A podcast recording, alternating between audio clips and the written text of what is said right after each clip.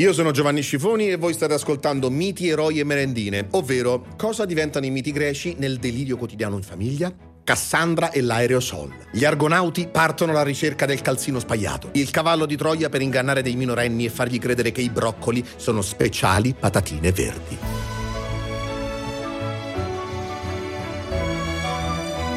Il mito di oggi è la caverna di Platone. Quello che vedo è reale o esiste solo nella mia testa? E allora cos'è la realtà? La realtà quella vera? Quella proprio vera vera? Quella proprio vera vera vera? Il mito che ha ispirato film come Matrix, Arancia Meccanica, personaggi come Stanley Kubrick, George Orwell, Povia, i terrapiattisti.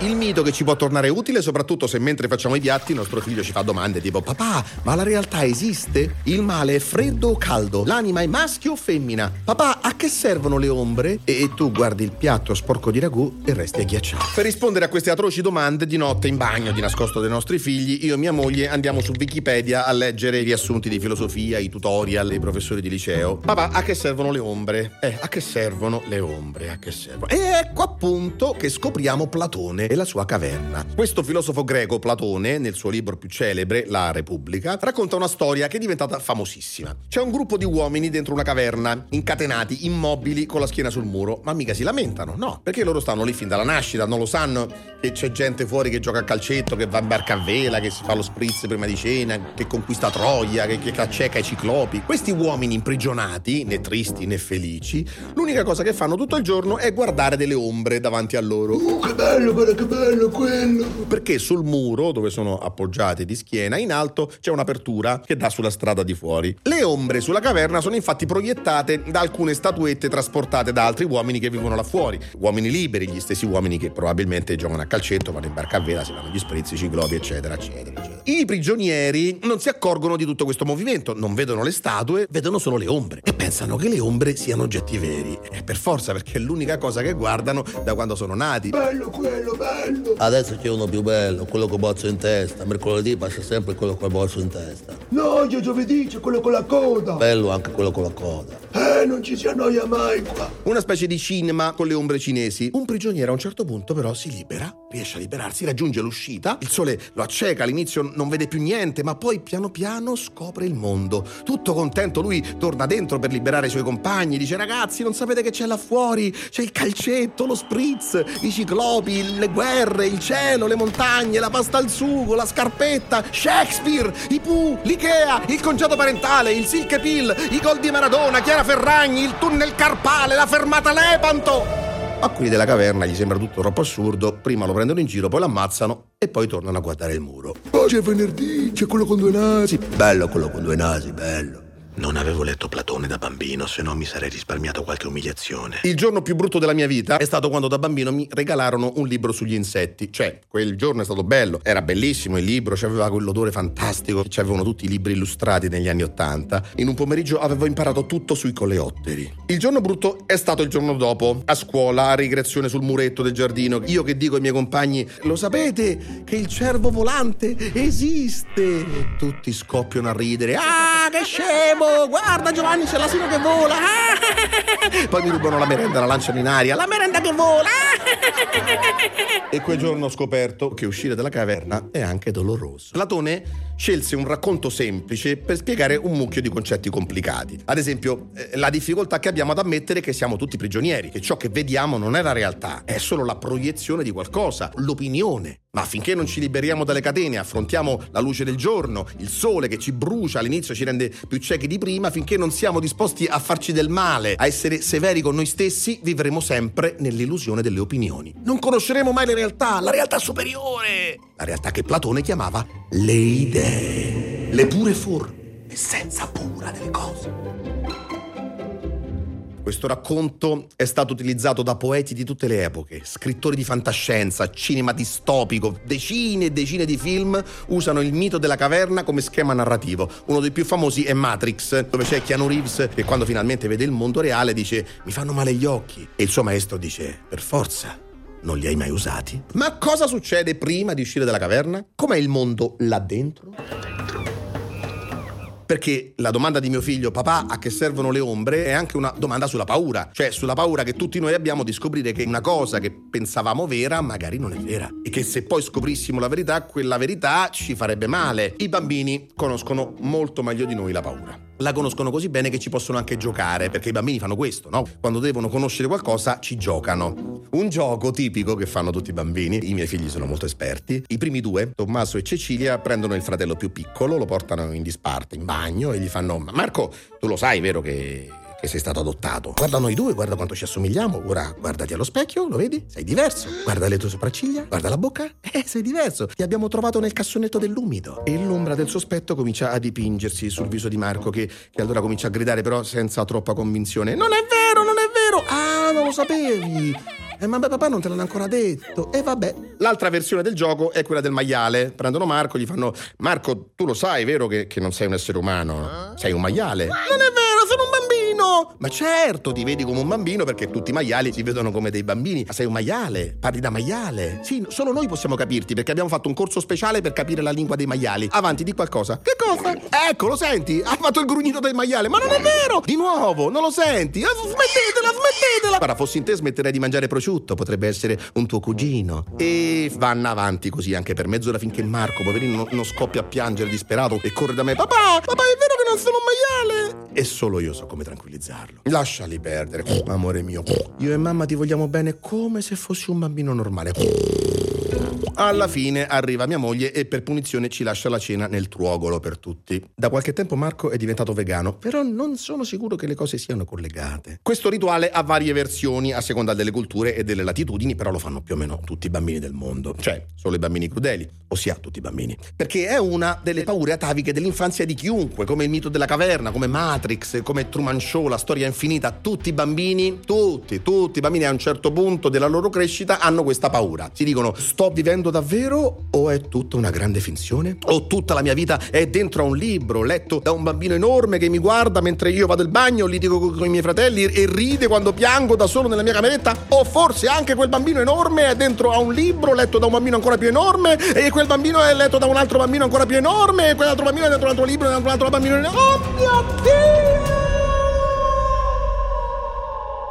Se quindi tutto è illusorio, non esiste più la realtà. Le ombre sono più reali degli uomini in carne ed ossa e non c'è nulla a cui aggrapparsi, tutto può essere falso e tutto può essere vero. I bambini sono molto più abituati di noi a considerare l'esistenza di altri mondi. Marco me lo chiede sempre, non solo delle ombre, eh, ma prima di addormentarsi, che è il momento in cui mi fa un sacco di domande, mi chiama e mi chiede cosa dovremmo fare se ora entrasse un mostro in camera. Qual è la procedura in caso? Ma non c'è un gran terrore sul suo viso, è una domanda, una, una semplice domanda, cioè puta caso ci fosse un mostro, è, è come quando vai in circoscrizione e chiedi quali documenti ti servono, puta caso dovessi fare il cambio di residenza. Ma il fatto è che se in quello stesso momento, puta caso, sentissi qualcosa di viscido sulla mia spalla, mi girassi e mi accorgessi che si tratta della zampa di un enorme lucertolone che, che sputa roba gialla alle sue cinque teste, io comincerei a urlare dal terrore e probabilmente avrei un infarto. Marco anche. Si spaventerebbe, ovviamente piangerebbe un po', ma, ma di sicuro meno di me. Qualunque bambino avrebbe meno paura di qualunque adulto, perché i bambini mettono i mostri nella sfera sfera del possibile. È una possibilità remota, ma pur sempre una possibilità e, e sarebbe opportuno avere un piano, una exit strategy. E quando cerco di sgombrare le sue paure rispondendogli "Amore mio, ma i mostri non esistono, stai tranquillo", è la cosa meno tranquillizzante, la più sbagliata che potrei dire. È solo la confessione che non ho un piano e che quindi papà forse potrà difendermi da bambini un po' maneschi o altre cose così, ma in caso di problemi seri, in caso di mostri, dovrò cavarmela da solo. Per questo io faccio l'attore. Allora, i vantaggi di fare l'attore rispetto ad altri mestieri sono veramente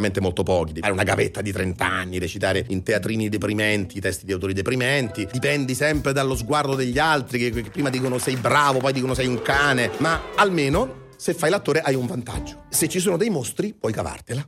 Per esempio, puoi diventare in un attimo un mostro ancora più grande, un mago che fa scomparire mostri, oppure un veleno che il mostro beve e schiatta all'istante. E quindi anche di notte, se tuo figlio ti sveglia agitato e dice papà, aiuto, tu gli puoi dire eccomi qua, sono papà, ma sono anche un traumatisauro, il dinosauro ammazza mostri, che ammazza tutti con lo sguardo, con l'alito, con un colpo d'ascella. Insomma, Marco, puoi andare di là nel letto e dormire tranquillo.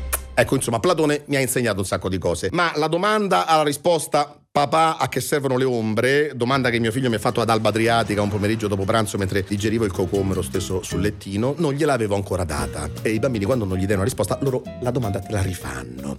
E quindi me la rifece alle due del pomeriggio sotto l'ombrellone mentre mi riparavo da, da un sole mostruoso. L'anno dopo, sempre uguale, stessa domanda, sempre ad Alba Adriatica, perché io tutti gli anni vado ad Alba Adriatica da quando sono sposato perché mia moglie ha una casa dei nonni da più di un secolo. Alba Adriatica è un posto di villeggiatura abbastanza normale, c'è la spiaggiona, la sabbia un po' scura, marroncina, gli ombrelloni marroncini, il mare marroncino, insomma è un posto normale. E io però finalmente ero pronto a rispondergli. Eccola qui la risposta. Marco, a che servono le ombre? Lo so. Servono a non restare scottato. Uh, ecco, a, a, questo servono. Mettete sotto ombrellone se no ti scotti. Ma mentre io ce l'avevo finalmente in bocca la risposta, ecco che arriva una signora. Una signora che mi dice, uh, l'attore, mio Dio, ma tu sei l'attore. Aspetti signora, adesso non è il momento. Ho una discussione importante che va avanti da anni con mio figlio. Uh, l'attore, l'attore. Capita sempre così. Quando non sei famosissimo, ma un po' ti si è visto in tv, la gente ti considera un volto televisivo però non si ricorda il tuo nome, tu sei l'attore. Uh, ma no, c'è l'attore, l'attore, ma non un attore, proprio l'attore per antonomasia. Rappresenti l'intera categoria, quello che si trova sulla Treccani. C'è albero, c'è la figura dell'albero, poi c'è artrosi, c'è la figura del ginocchio, poi c'è attore e ci sei tu. E questa signora, che si era impiantata lì, sulla spiaggia, sotto il sole, a rischio collasso, perché questa aveva 95 anni, forse 100, poi era un po' ciecata, forse anche sorda, però ancora arzilla, entusiasta, mi vede accoccolato sul letto e mi dice, uh, la l'attore, l'attore. E dice: Io ho visto tutti i tuoi film, i soliti ignoti. I soliti ignoti? Sì, pane e cioccolata. E ci eravamo tanto amati. E, e mentre la signora parla e continua a snocciolare i film in cui ti ha visto, tu capisci che quella signora pensa che tu sia Nino Manfredi si ferma un attimo, fa una piccola pausa e dice: Ma signor Nino, che ci fa qui ad Alba Adriatica? Cioè, si chiede la signora, com'è possibile che tu, ossia Nino Manfredi, sia venuto in vacanza in un posto così normale? Perché non sei a Porto Cervo nella villa di Tognazzi o in Polinesia? E a quel punto tu puoi dire che, che no, non sei Nino Manfredi, e che Nino Manfredi probabilmente non c'è mai venuto ad Alba Adriatica e, e che Nino Manfredi soprattutto è morto è un grande attore ma morto. Ma tu non glielo puoi dire perché la signora quasi centenaria vuole un autografo. Per me sei stato tutto, dice, mi sono innamorata vedendo i tuoi film e allora alla fine le scrivi con affetto sempiterno, firmato Saturnino Manfredi. Saturnino detto Nino, dice lei commossa.